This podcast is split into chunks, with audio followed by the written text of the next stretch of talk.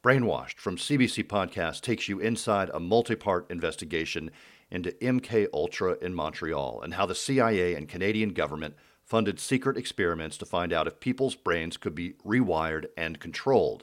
Learn about the psychiatrist who used hundreds of his patients as human guinea pigs and discover the devastating impacts these experiments had on the victims, their families, and on thousands around the world. You can listen to Brainwashed on the CBC Listen app or wherever you get your podcasts. Last time on Urge to Kill. And I came across uh, what I believe to be uh, Miss Sawyer uh, laying on the rocks. I did not have any vital signs. We advised her family not to look at the autopsy photos. Why us? How can it be us? Mm-hmm. How can this be Kaylee? This can't be. How am I going to tell her brothers? So essentially, the whole confession he made to you and Detective McLaughlin got tossed out. Yeah, if you want to say it got tossed out, yeah.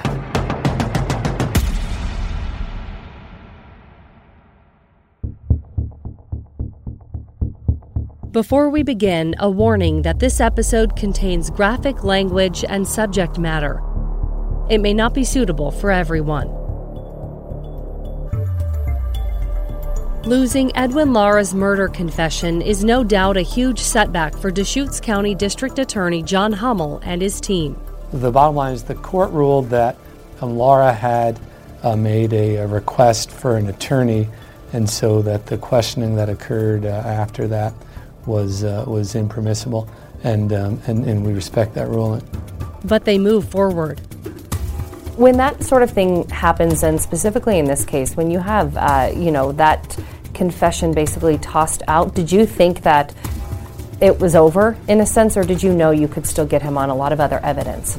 I didn't think it was over. Uh, I knew it would be harder to hold him accountable, but um, by by no means did we have nothing. I mean, we knew he had he told his wife uh, something. We, we thought what he told his wife, what he told his wife was not true. He told his wife he'd hit Kaylee accidentally, but, but at least we had an admission from him that he was involved in, in Kaylee's death. We had, uh, we had forensic evidence, uh, which was important. We had what he told uh, Andrea Mays, and, uh, and, and we also had you know, the horrific crimes that he uh, committed down in, in California in addition to the kidnapping of Andrea. So I never thought that he would not be held somewhat accountable. I did wonder if he would be whole, held wholly accountable. I'm Ashley Korslien, and this is episode 7 of Urge to Kill, a KGW original. Yeah,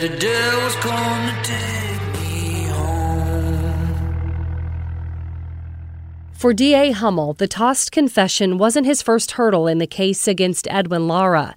One of his pivotal moments came well before that. It involved how he would prosecute Edwin, specifically with the death penalty. Edwin Lara is the first person that I've prosecuted who has uh, exhibited an urge to kill. It causes a um, kind of a chill in your body when you hear that. You're like, wow, this is a, this is a different a different being that we are dealing with. This is a different person. And um, it, uh, it kind of redoubles your resolve to do everything you can to deliver the best prosecution possible to ensure that somebody who has an urge to kill never walks the streets again.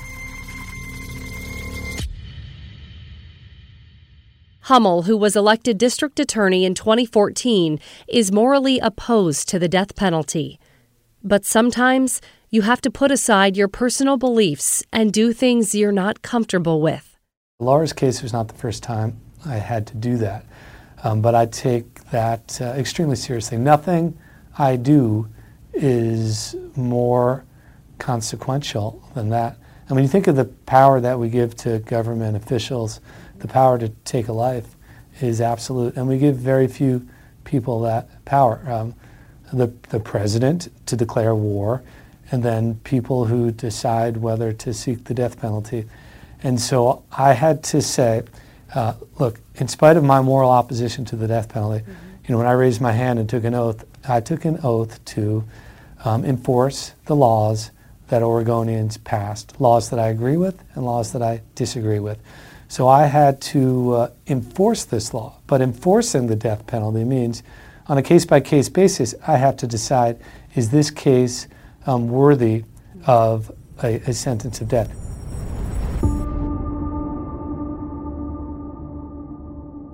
And then I sat with it for a long time and uh, had to decide whether to seek the ultimate penalty.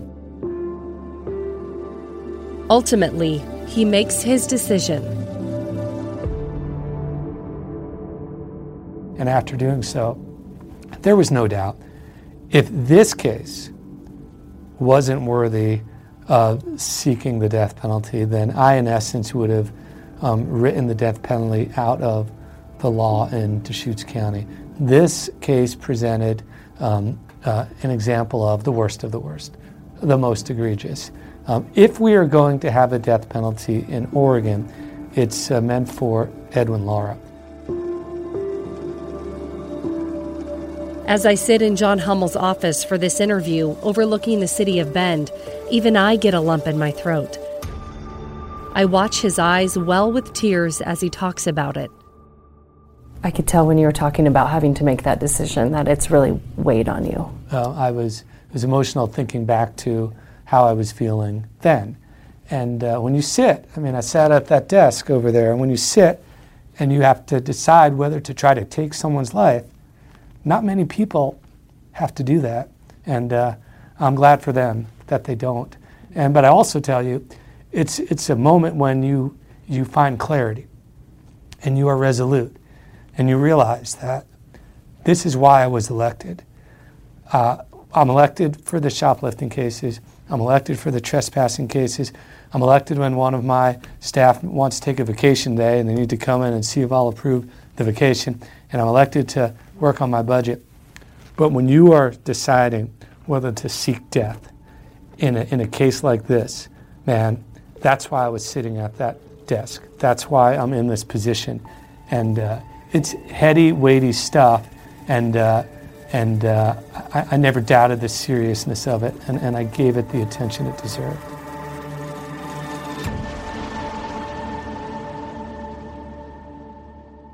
In the end, Edwin doesn't get the death penalty.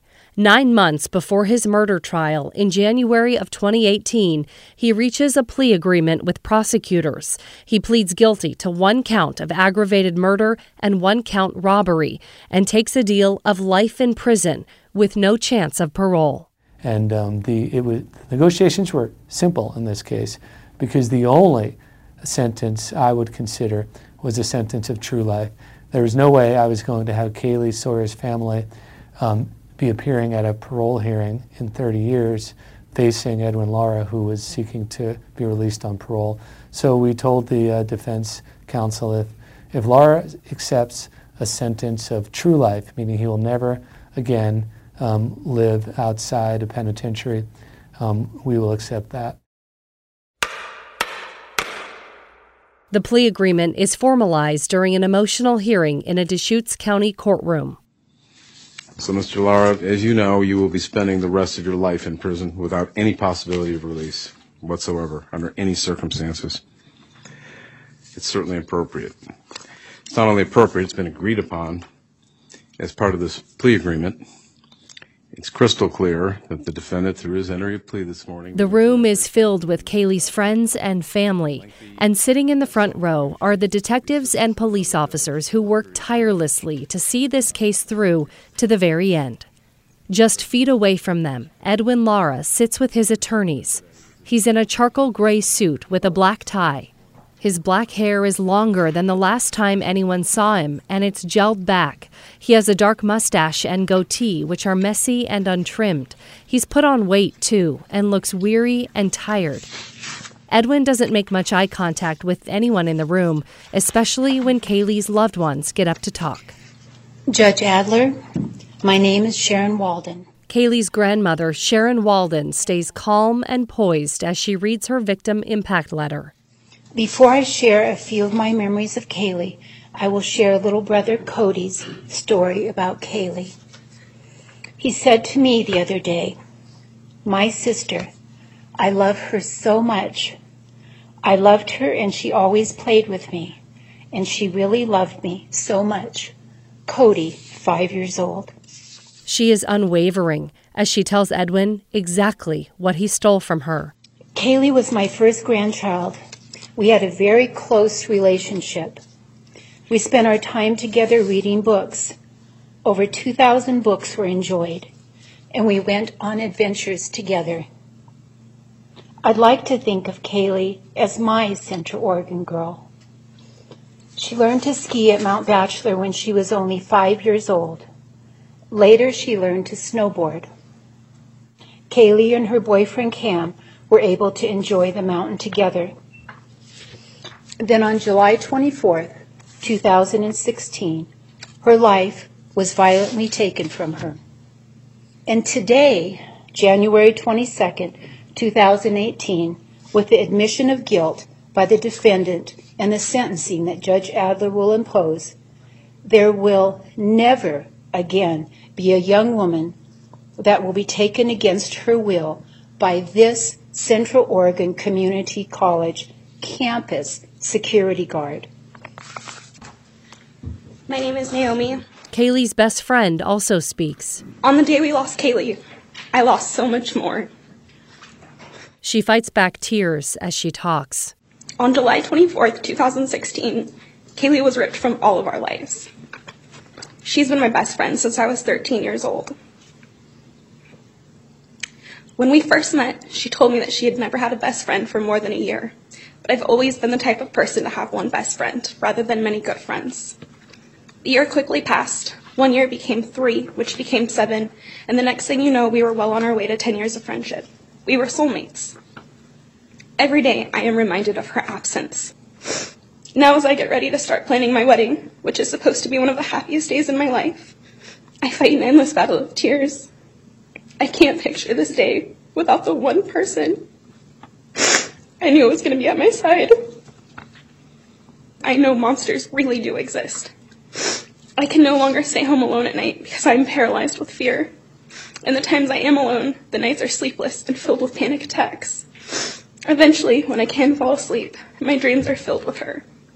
Everything is always okay, and then I wake up to the harsh reality that the nightmare is my life. The day we lost Kaylee, my heart was shattered into a million pieces, and I know I'll never be able to fully put it back together again because so many of those pieces left with her. Thank you.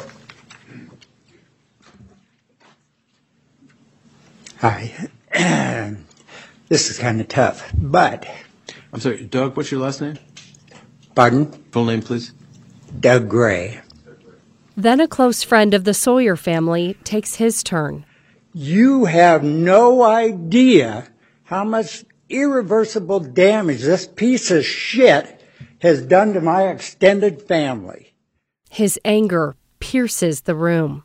With that said, I'm not much of a religious person, but I have my beliefs, and one of them is an eye for an eye. So if you will give custody to this piece of shit to my extended family, we'll take them out in the desert. We'll let the eagles, the hawks, the coyotes, and the maggots eat that piece of shit alive. And then, when the buzzards are done pecking his friggin' body, I'm gonna shit in his face and piss on his carcass. And I'm gonna fill his carcass full of lead. He aims his hand directly at Edwin Lara, as if he's pointing a gun. But perhaps the most impactful and haunting words come from Kaylee's grandfather, Jim Walden. Maternal grandfather of Kaylee Ann Sawyer. I'm Papa Jim.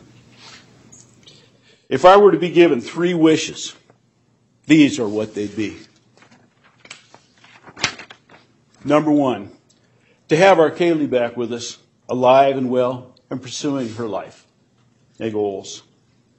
I know that's impossible. Number two, I'd wish to have this piece of garbage, the defendant, sentenced to death for what he's done to my Kaylee. And number three, I wish the court system in the state of Oregon would just hand him over to me and allow me to administer the death sentence.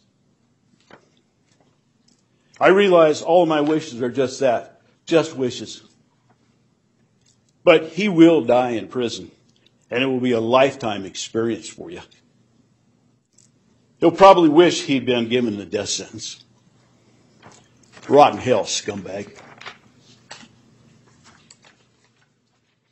Once everyone reads their letters, Uh, Your Honor, I only have a, a few comments for the court, and then I believe Mr. Lara uh, would like to make a statement. Edwin's attorney addresses the room. I know Mr. Lara um, ultimately will ask for forgiveness from those who it's appropriate, and it's, forgiveness is not something that uh, he can just get. It's it's given to him if it is given to him.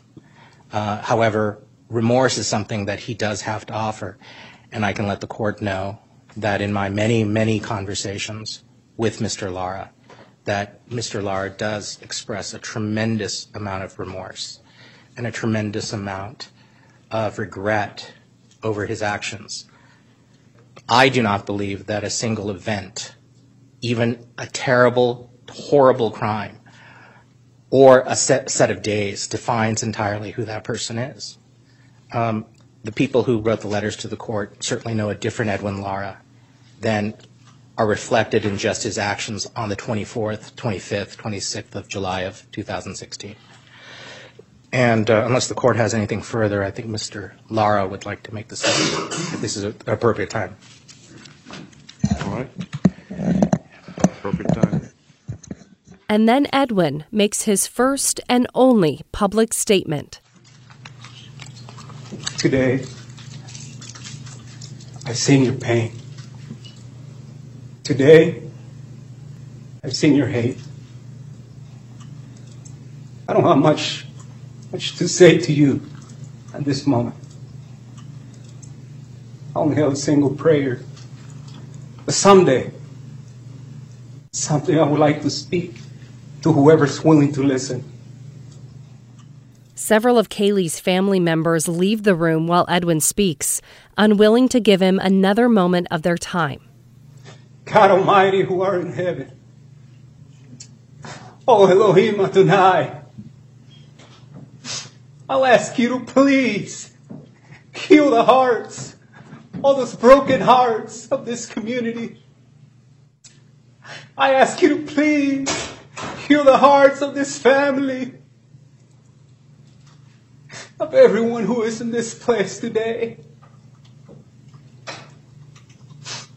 And may Kaylee Sawyer rest in peace. Amen.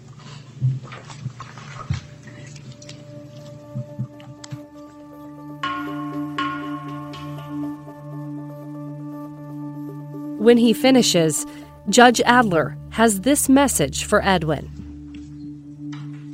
So I've lived in Bend almost 30 years, and uh, I've been a judge over 20 years, and uh, presided over many murder cases, both trials and sentencings. This case stands out for many reasons. Uh, I cannot recall any case in Bend that had such a that shocked the community to the extent that this case has. Second, I think the vulnerability of this particular victim, Kaylee Sawyer, under all of the circumstances, walking alone on a, a college campus, some dangerous area, no, a college campus in Bend, Oregon. She's walking near her home on a college campus. And uh, a campus safety officer stops to uh, give her a ride. But wearing a uniform, a law enforcement type uniform, driving what appeared to be a, a patrol car, and most importantly, holding a position of trust, uh, entrusted with ensuring the safety of uh, people on this college campus, young people. Of course, you were not uh, in the in the course of picking her up. You were not protecting her or other young people. You were acting as the predator that you were that evening. You saw this vulnerable young woman as someone you could prey upon. There's no doubt about it. You could sugarcoat it all you want. That's what you did. The incredible brutality of this murder sets this case apart. I don't recall another case like it.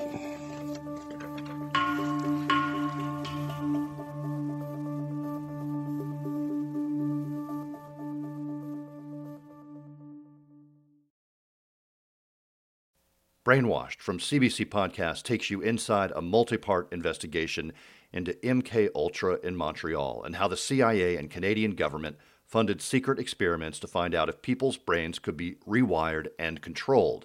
Learn about the psychiatrist who used hundreds of his patients as human guinea pigs and discover the devastating impacts these experiments had on the victims, their families, and on thousands around the world.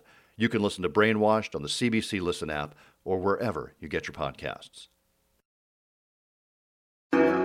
Growing up here, dealing with everything that's going on now, I'm surprised this town's even standing. Bardstown, Kentucky is a small town in the heart of the Bluegrass State. But Bardstown, Kentucky also has secrets. Five unsolved murders over four years. Rumors and theories, and still no one is behind bars. I've been 100% truthful. Listen to what I'm saying. You listen to what I'm saying. Bardstown, a new podcast from Vault Studios. It's been, you know, almost six years. There's still not a lot of answers.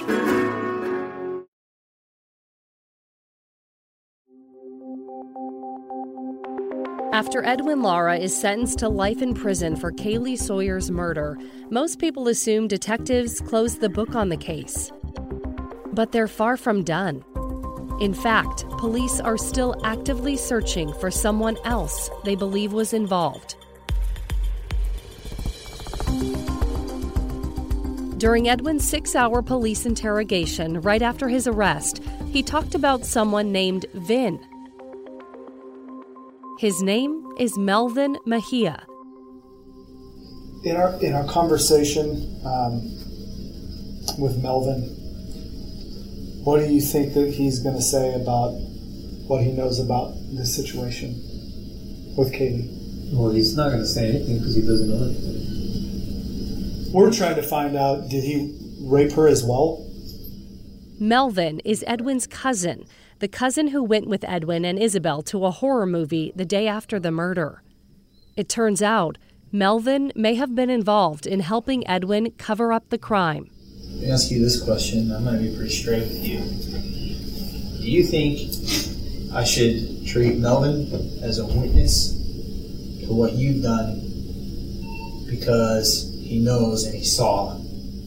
Or should I treat Melvin like a willing accomplice who helped you pre plan this?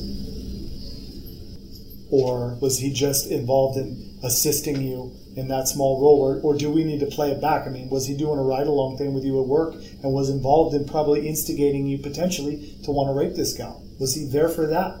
Not in any way? Then what happened next with him? Because, I mean, like I said, I don't want to say that the dude raped her. I don't want to do that. But I mean, my, what I'm being left at with his story right now, the reports that we're getting, and the conversation we had with him yesterday, is that I'm not all too sure that he wasn't there with you that night. We already know about the rest of it. I need to hear it from you. I'd like to hear it from you, but you tell me if he raped her No. or not. No, Melvin didn't rape her. Melvin didn't murder her with me. Melvin Okay. wasn't there there with me. So he just helped then? Which part of it did he help? From the beginning? Did not help at all in that case. At the beginning, or I mean, what are you He saying? was never included. in Anything that has to do with Kaylee, Melvin was never included. At first, Edwin tried to deny that Melvin had any involvement, but he eventually came clean. Edwin needed help hiding Kaylee's body, so he threatened Melvin that he would call immigration and get him deported back to Honduras if he didn't help. Told him I was going to call immigration on him. You did? You told him you were going to get him sent back to, to Honduras? That'd make a man do almost anything, right?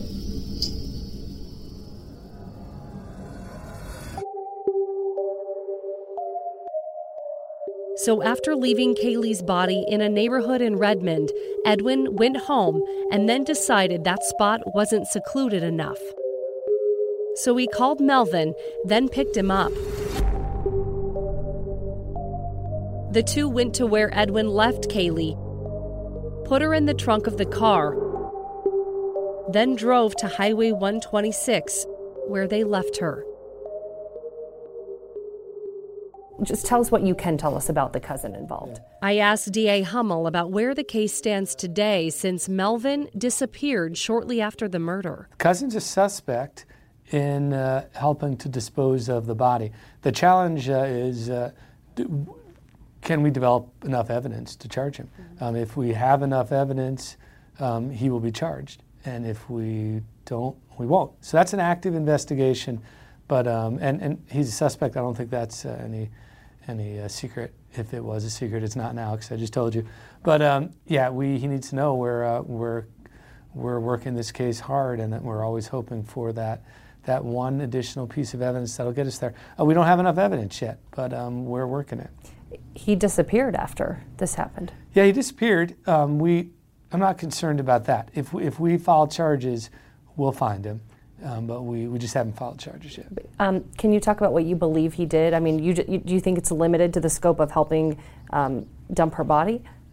Uh, I do. Uh, I, I've not seen uh, evidence that he was involved in the killing of uh, Kaylee. The cousin's full name is Melvin Rosalio Perez Mejia. If you have substantial information that could lead to his whereabouts, call the Redmond, Oregon Police Department at 541 504 3400. Another family member impacted by Edwin Lara's actions is his now ex wife, Isabel. She filed for divorce in August of 2016, weeks after Kaylee's murder. Isabel has since dropped Lara as her last name and uses only her maiden name. Not long after she filed for divorce, Isabel also resigned as a Bend police officer, ending a 13 month career in law enforcement. She said the following in her October 2016 resignation letter This decision has not been easy, but I have decided that it will be in the best interest for my career advancement and future development. Isabel has since moved from Redmond to Portland, her life, no doubt, was destroyed by Edwin's actions. But she's not without criticism. Some people in the community, including law enforcement, have blamed Isabel for taking too long to turn Edwin into police after he confessed to her. She didn't call 911 immediately after Edwin left their home. Instead, detectives believe she waited several hours to go in person to the police station and report everything. Is that the issue people have? Is that they feel she waited too long? The people who have an issue with her, that's the issue, that she waited too long. Many people don't have an issue with her, but I've heard that um, from people that they think she waited too long. But District Attorney Hummel is quick to defend Isabel. Are we talking hours, six hours, two hours? No.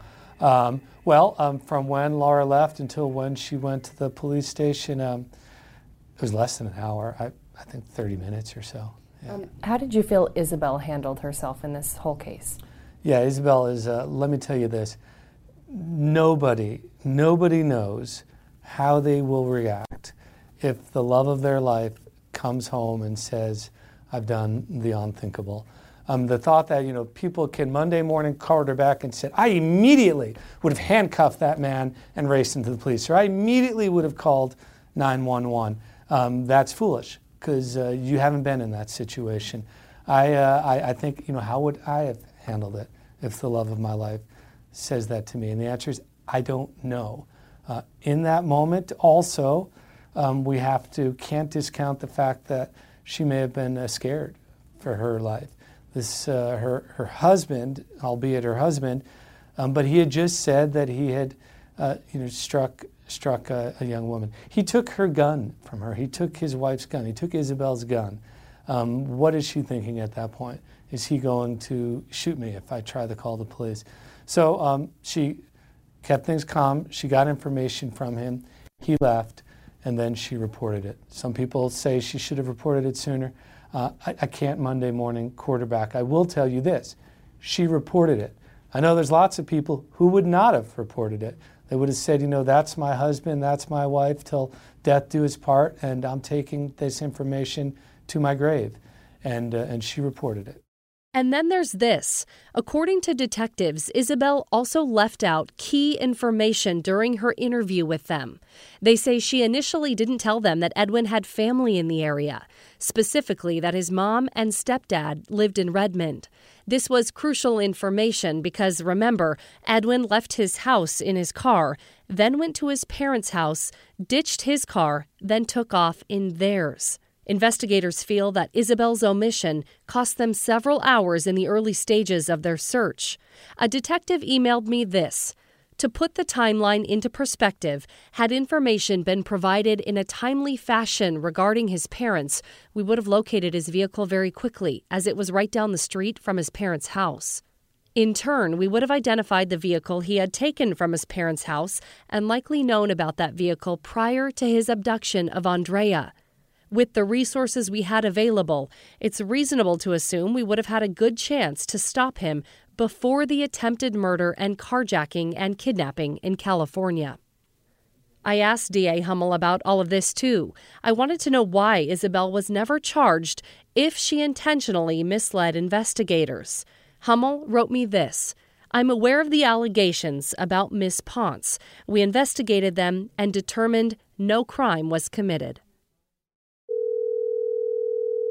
We did try to call Isabel to give her a heads up about this podcast and to ask her some questions.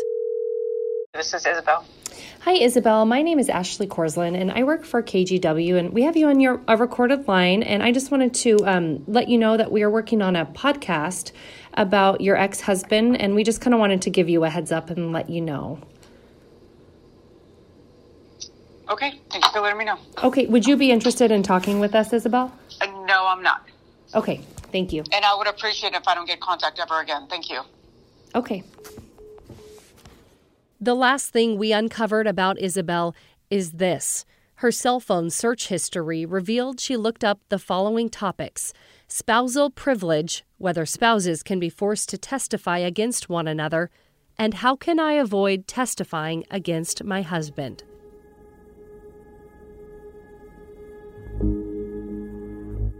One other interesting note about this chapter in the case the only reason police figured out Edwin had family in the area and tracked down his getaway car is that a detective recognized Edwin's name from a different case. It turns out that detective had investigated Edwin's stepdad, Jose Santos Flores Cardenas, for sex abuse. Jose was a pastor at a church in Redmond and was accused of sexually abusing an underage girl in 2012. He was eventually charged with sex abuse, and after posting bond, he disappeared. A warrant was issued for his arrest in February of 2019. If you have information about his whereabouts, call Redmond Police. One of the biggest questions we have about Edwin's crime spree is why? Why did he do it? On paper, he's someone you would never expect to commit these sorts of crimes a security guard turned campus safety officer, an aspiring police officer, the spouse of a cop, someone with no criminal record who was active in his church. But he's someone who lived a double life. We wanted to learn more about him, but we didn't find much online. So we reached out to Edwin's family and friends, and no one would talk to us. We even contacted several of his former defense attorneys, and they all declined to talk. One did tell me that even he struggled to get character witnesses during the court proceedings because of the heinousness of Edwin's crimes. Edwin was born in Honduras in 1985 and emigrated to the U.S. with his family when he was around seven or eight. The family settled in Los Angeles. Edwin's mom told investigators that Edwin never met his biological dad and was raised by his stepfather. Eventually, the family moved from California to Madras, Oregon, a small town about 45 minutes from Bend. According to his attorney, Edwin dropped out of high school because of drug and alcohol abuse and later got a GED. During Edwin's sentencing, his attorney read a letter written by his mom where she talked about Edwin's younger years. She writes I am Edwin's mother, Gladys Flores. As a child, Edwin was a calm, respectful boy. He was very social and he liked to befriend people. Edwin was an excellent son up until this occurrence. He was the pride of my life. He was never an aggressive person. He never acted out in aggressive ways. To be honest, I am as confused and bewildered as everyone else with regard to how this could have happened. In marriage, I would see he would always give priority to his wife's wishes. He was not a selfish person. When he had the money, he spent it on others, not just himself. Edwin's aunts, uncles, and cousins all congratulated me for having what they would describe also as a good son and a good person. Edwin was a God fearing man and from a young age attended church. He knows how God is. After his marriage, he did not attend church regular as regularly, but he never forgot about God. When my husband, Edwin's stepfather, became gravely ill and had open heart surgery, Edwin supported us financially and emotionally, paying our rent, buying our groceries, paying our bills for many months. He never once complained. Even though I will still be able to see my son, I understand how hard it must be for the other family who will never see their daughter again. My prayer is there will be peace and healing for both families who have suffered greatly. And that's signed by Ms. Flores. According to Edwin, he met Isabel at church in Madras and the two got married after dating for three years. He, just like Isabel, wanted to be a police officer and went on to study criminal justice at Central Oregon Community College. He worked for a private security company before getting hired as a part time security officer at COCC in December of 2014. We called about a half dozen of Edwin's former colleagues at the college. Most of them never called us back, except one. Daniel Lashbaugh worked with Edwin in the campus public safety department and also studied with Edwin in the criminal justice program. I did work directly with him for about uh, a year and a half. Um, we were we were going through the whole uh, process of the campus public safety there at the college, um, and I actually attended multiple classes um, while attending school there with him, um, going through similar um, criminal justice classes as well. Daniel remembers Edwin as being very reclusive. Edwin was quiet. He was straightforward. He was kind of he was he didn't really beat around the bush kind of thing. Um, he uh, odd is not the right way to put it, but it's, it's close to it. Um, he was very. He wouldn't initiate a conversation. He was very like reactive in a way that uh, he'd be willing. He, he's he seemed like a good worker and was good at school focused. I mean, in the same way that we all were, in the sense that we were working towards something and um, getting our time in. But I, I agree the fact that uh, something was off. Um, he was quiet. He was um, sometimes the speech, like it, it was short. I would say, um, just just conversationally. According to interviews detectives did with the woman Edwin was having an affair with, Alice, Edwin kept a secret phone, Facebook account, and email address to hide their relationship from Isabel. Edwin also lied and told Alice that he was a police officer. She said that Edwin flew her to Oregon on a couple occasions and took her on lavish dates and stayed in fancy hotels. This was all while Isabel was away at the police academy. Edwin also threatened to kill Alice if she ever gave him a sexually transmitted disease. Their relationship ended about six months before Kaylee's murder. One of the more disturbing things we found out about Edwin is that not only did he show intimate videos of him and Alice to colleagues at COCC, he also sent them a video of a dead body and showed them video of a second. According to police documents, Edwin had traveled to Honduras about a year before Kaylee's death. His colleagues later told investigators that Edwin texted a group of them video of a person who apparently died in a hit and run and was lying in the road. Most of them dismissed the odd message and deleted it. Then, when he returned to work, Edwin showed them another video of someone who had drowned in floodwaters during his trip.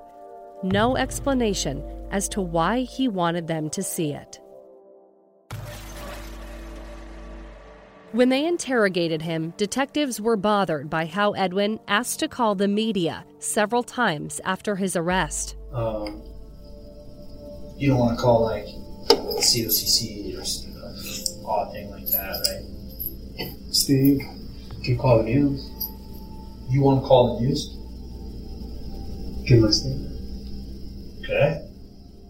They felt he had this sense of arrogance, almost pride over what he did, which rubbed them the wrong way. So they straight up asked Edwin if he was a serial killer. And we really got to find a way to really get people to believe that this is first and only time. Like you said before, I mean, those are your words that it's pattern, right? Um, and we're not worried about that in the sole sense of like, if we got more work to do, it's better for us to know about that work so we can just keep moving. So you're saying that I might be a serial killer? Might be other victims out there? We're concerned that there are other victims, not necessarily dead people or murder victims. But yeah, yeah, we're, we're, that's a worry of ours, I think. No, there's not. Do you know why people become serial killers or serial offenders? I don't know, but I think they started something like this. A lot of the reasons why is that because they're sociopaths, which means they don't know or claim they don't know right from wrong. Mm-hmm. Well, I know right from wrong. Are you sure? And I know this was wrong. So you're, 100%. you're not a sociopath, serial killer. So you knew what you were doing was wrong when you were doing it. Well, was because I feel remorse. And you also knew it was 100% against the law. Is that correct? Yes. Being that you've studied this field and we're looking in there, were you thinking about the crimes that were being committed as they were being committed? What crimes? Uh, rape and murder? Oh, um, no, I wasn't thinking about it. Because of the nature of his crimes and some of the things they found, like that old poster board presentation on serial killers that Edwin held on to, detectives did investigate whether he committed crimes before this.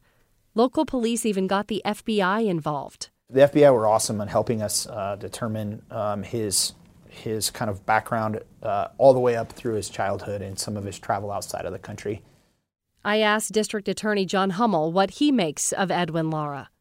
How do you describe him? I mean, if, when you think of him, evil? Is he a psychopath, a sociopath? What do you think? Ed, Edwin Lara is not uh, your normal criminal, right? Most most people in Bend, but I think most people nationwide who commit crimes are, are good people who have done a bad thing. You know, Edwin Lara has a, a certain. Uh, Edwin Lara is an evil person, one of the few criminals we've seen in Deschutes County who are pure evil. Looking into his past, we were struck to learn about a, a project that he did as a student at COCC. He was studying criminal justice at COCC, and one of the projects he did was uh, a, a, study into serial killers. He had dioramas and charts, uh, and it, it, seemed to cross over from you know a historical account of serial killers, and you know scholarship from a researcher on that is certainly appropriate, almost to uh, kind of hero worshiping, um, really a fascination with the lives of, of these serial killers.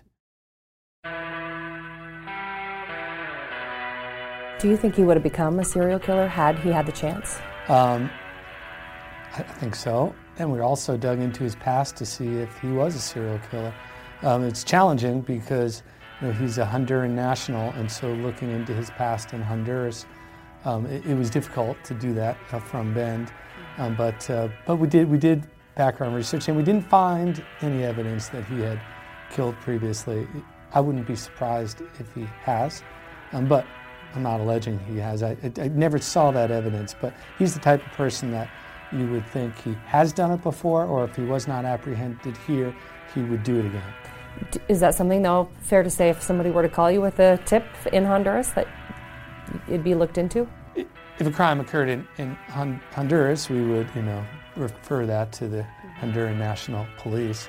But uh, it, uh, if I got that call, I would say, not surprised at all. Yeah. Next time on Urge to Kill.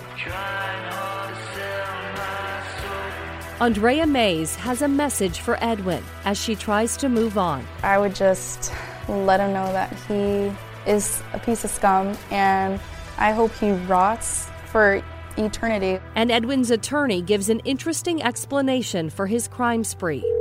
So we reach out to Edwin in prison to ask him about it. We would like to speak with Edwin Lara.